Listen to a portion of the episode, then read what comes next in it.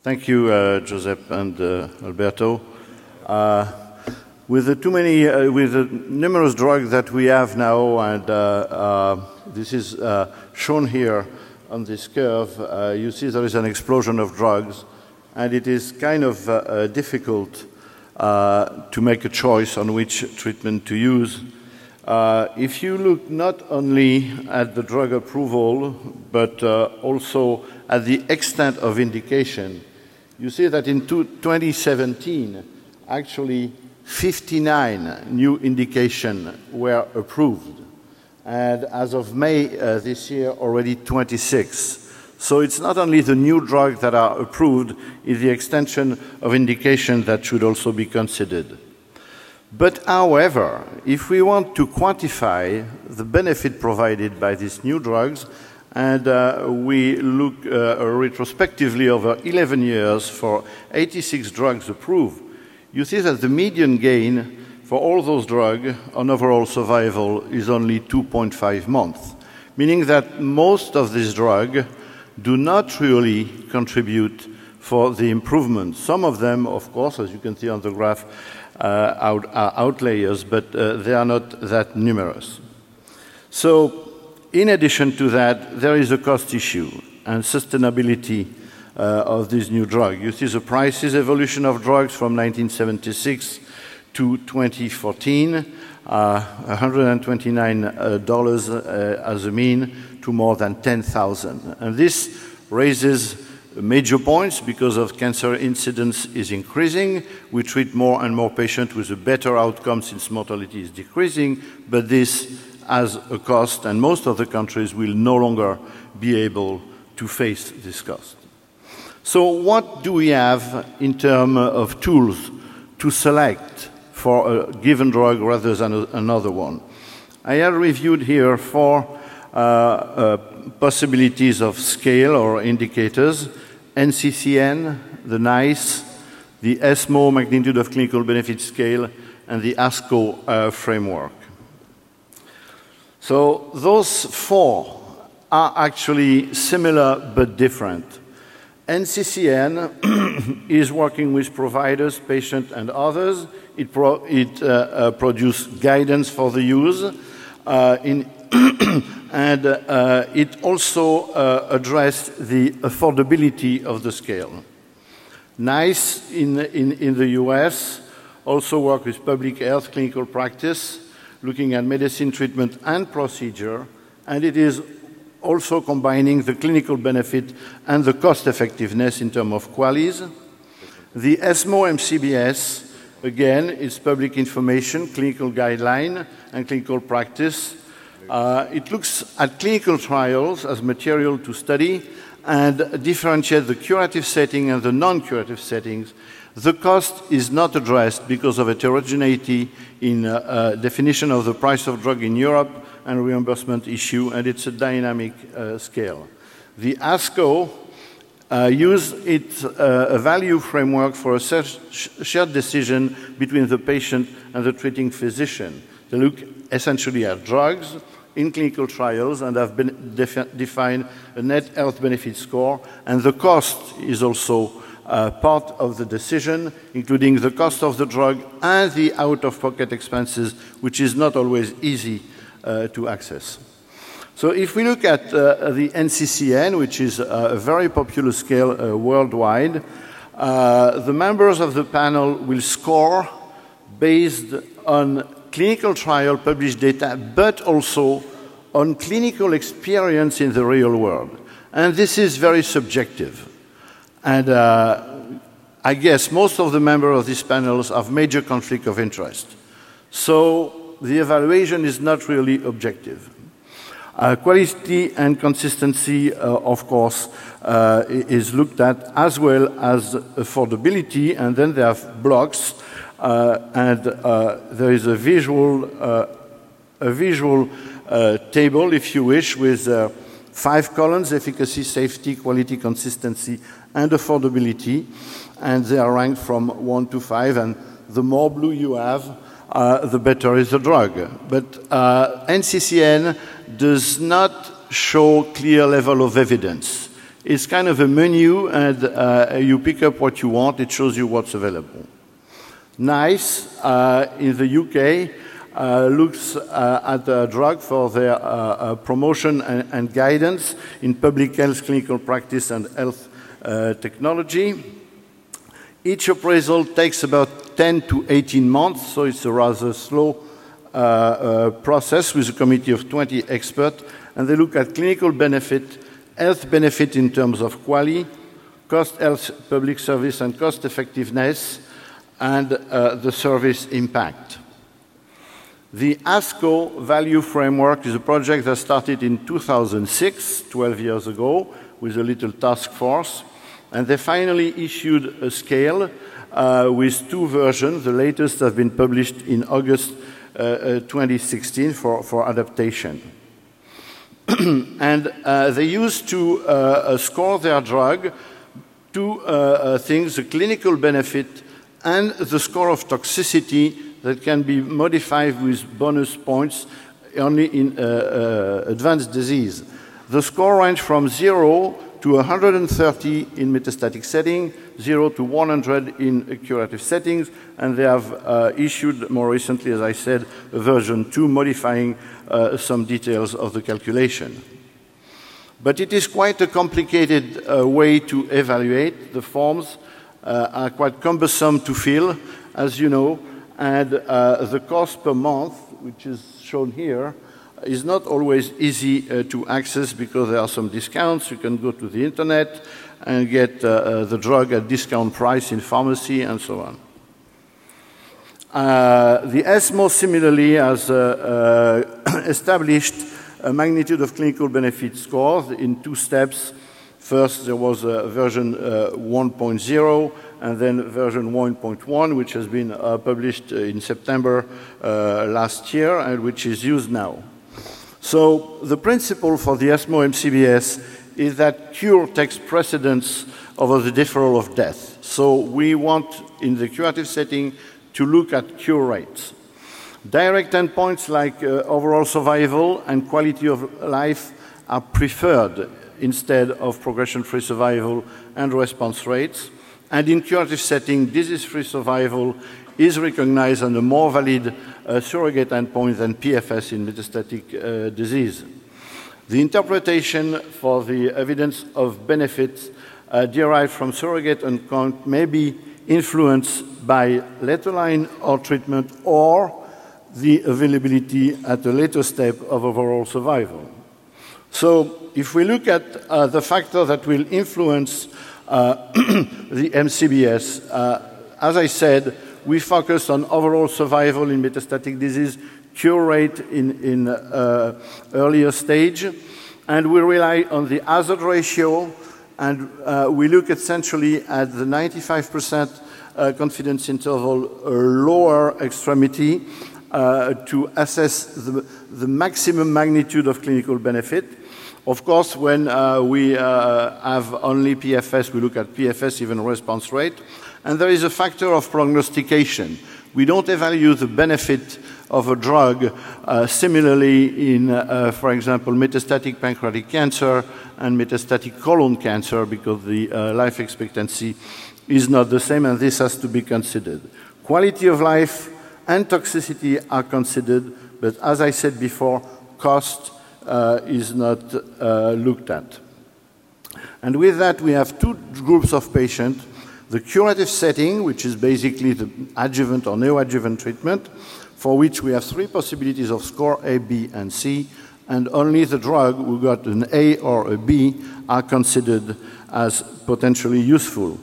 In the non-curative setting, we have five possibilities from one to five, five being the best, and again, we would favor the, the use of drug ranking uh, four or five. And for this, we have prepared several forms that have been published in the Annals of Oncology.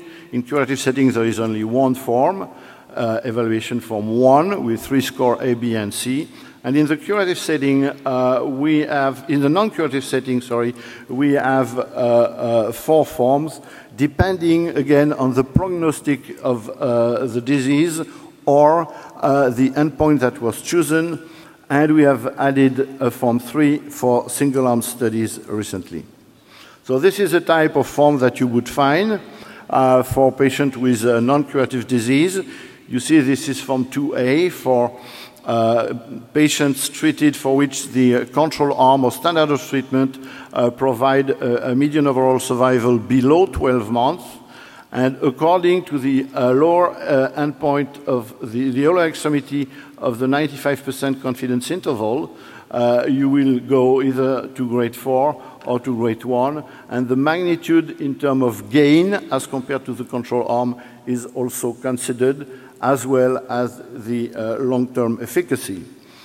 And this, with this, you get a score from 1 to 4, and it can be modulated depending on the toxicity and quality of life when it is reported. And this is important because quite often quality of life is not immediately reported, and this would penalize a drug. So it is important when you publish to include the quality of life because you can get a bonus of one if the quality of life is, is improved. And at the end, in uh, the metastatic setting or non curative setting, you get a score from 1 to 5. If uh, we look at the concordance between ASCO and ESMO, MCBS, and uh, we do a, a, kind of bit of work with, in correlation with, with ASCO, you see that the correlation is not that excellent. It's only 0.61. You have a few outliers here. Oh, this is not easy. Uh, very high score on the MCBS, rather low score in the ASCO scale. And you see also that uh, the, the distribution, according to MCBS, is using all the possible score, rather than with the ASCO scale, the maximum is 87 out of 130 uh, from zero. So it means probably that the ASCO scale, which is quite complicated, has uh, some items that are not really providing on the accuracy of the testing. So we are working with ASCO in order to improve uh, this uh, correlation. For example, they use a point estimate on the hazard ratio, not the 95% confidence interval, and from that point of view, they may miss uh, uh, some benefit. If we look at the cost according to the score, either in the ASCO scale or the ESMO MCBS, you see that all these drugs are expensive between ten and fifteen thousand dollars per month, whatever the magnitude of the clinical benefit. Drugs that score very low and that we would consider almost as useless in terms of practice, one or two on, a, on MCBS or zero to 20 for the ASCO scale, are as expensive as the one who got the highest score. Of course, you have one outlier here, these are the CAR T cells, but this is not really a drug. But if you look at all the drugs that have been investigated, you see that the, pro- the price is not at all uh, correlated with the efficacy. So, uh, since this is a GI meeting, and I used to be interested in GI in the past, uh, I have focused on what we have obtained in terms of scores for the drugs uh, that we have evaluated with the MCBS.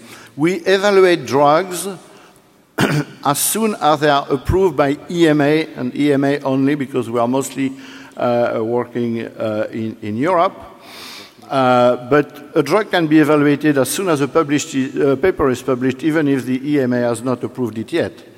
So you see that here some drugs get a very high score in the metastatic setting. These are the anti EGFR antibodies. This is an example of a recent uh, published uh, trial in the JCO combination of nivolumab and ipilimumab in MSI high colorectal cancer, second line. Also a high score. It is not approved yet, but it is uh, scoreable for us. And if you look also at the better targeting of the patient population, you take, for example, the uh, FOLFOX panitumumab, the PRIME trial, initially published on KRAS wild type exon 2 only, got a 3. If you restrict the population to the all RAS, the efficacy is better and you get a 4. So it's quite sensitive as a scale. But to the opposite, you see that most of the drug we widely use, like bevacizumab, regorafenib, aflibercept, have a very low score. Bevacizumab in combination with IFL has a score of 3, which is uh, acceptable, I would say. But when it was tested uh, in the European study with FOLFOX, it went down to 2. So not a major contribution to uh, the outcome, uh, but uh, a rather expensive drug. And they are all listed here. Aflibercept has a score of 1. Bevacizumab in second line, a score of 2. Ramucirumab, a score of 1.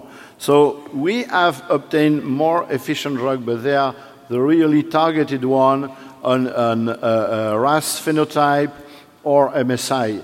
The rest of it, where we don't really have a target, do not show uh, as much of efficacy. This is the same thing, but an, an uh, uh, disease. you also see that uh, the MCBS can look at a strategy of neoadjuvant or perioperative chemotherapy added to surgery. Uh, you see that they score very well.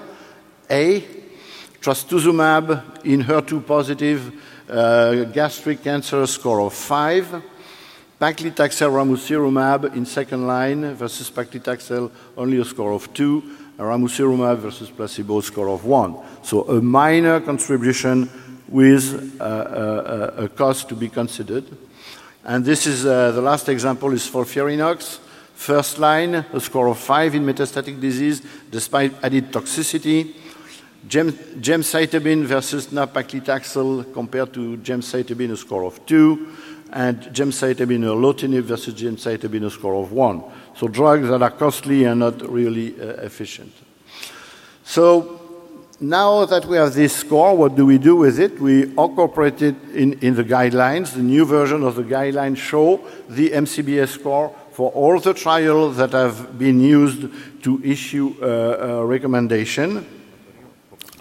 And uh, now, with this explosion of uh, uh, drug, we have several options available in a similar cl clinical uh, setting. Of course, accessibility is one issue in certain countries. Affordability will soon be an issue in many countries. And the prefer patient preference has to be considered. So it's a good tool also to discuss with the patient and explain why this regimen has been chosen rather than that one.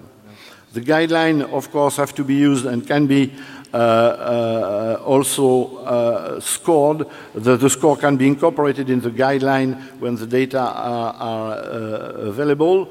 These scores, especially the MCBS score, are easy to calculate. You can do it yourself. It's, it's unbiased, it, it's reliable, there is no subjective factor, uh, and uh, it, it's very reproducible. So, uh, just to conclude, the MCBS fulfill the criteria of objectivity, reliability, and reproducibility of, of what we should expect from uh, the scale. It may be uh, adapted in a dynamic fashion. Uh, we don't know yet how we should use it for, for, for agnostic treatment, but we have a form for single-arm uh, trial. But it is more generally as a tool to be used in clinical practice in education for training and young medical oncologists, but also in oncopolicy to prioritize the drug, and it could be used by HTAs uh, for uh, the pricing uh, issue. So with this, I thank you uh, for your attention, and I encourage you to uh, evaluate the drug if you take the forms that is published in Annals of Oncology. Thank you.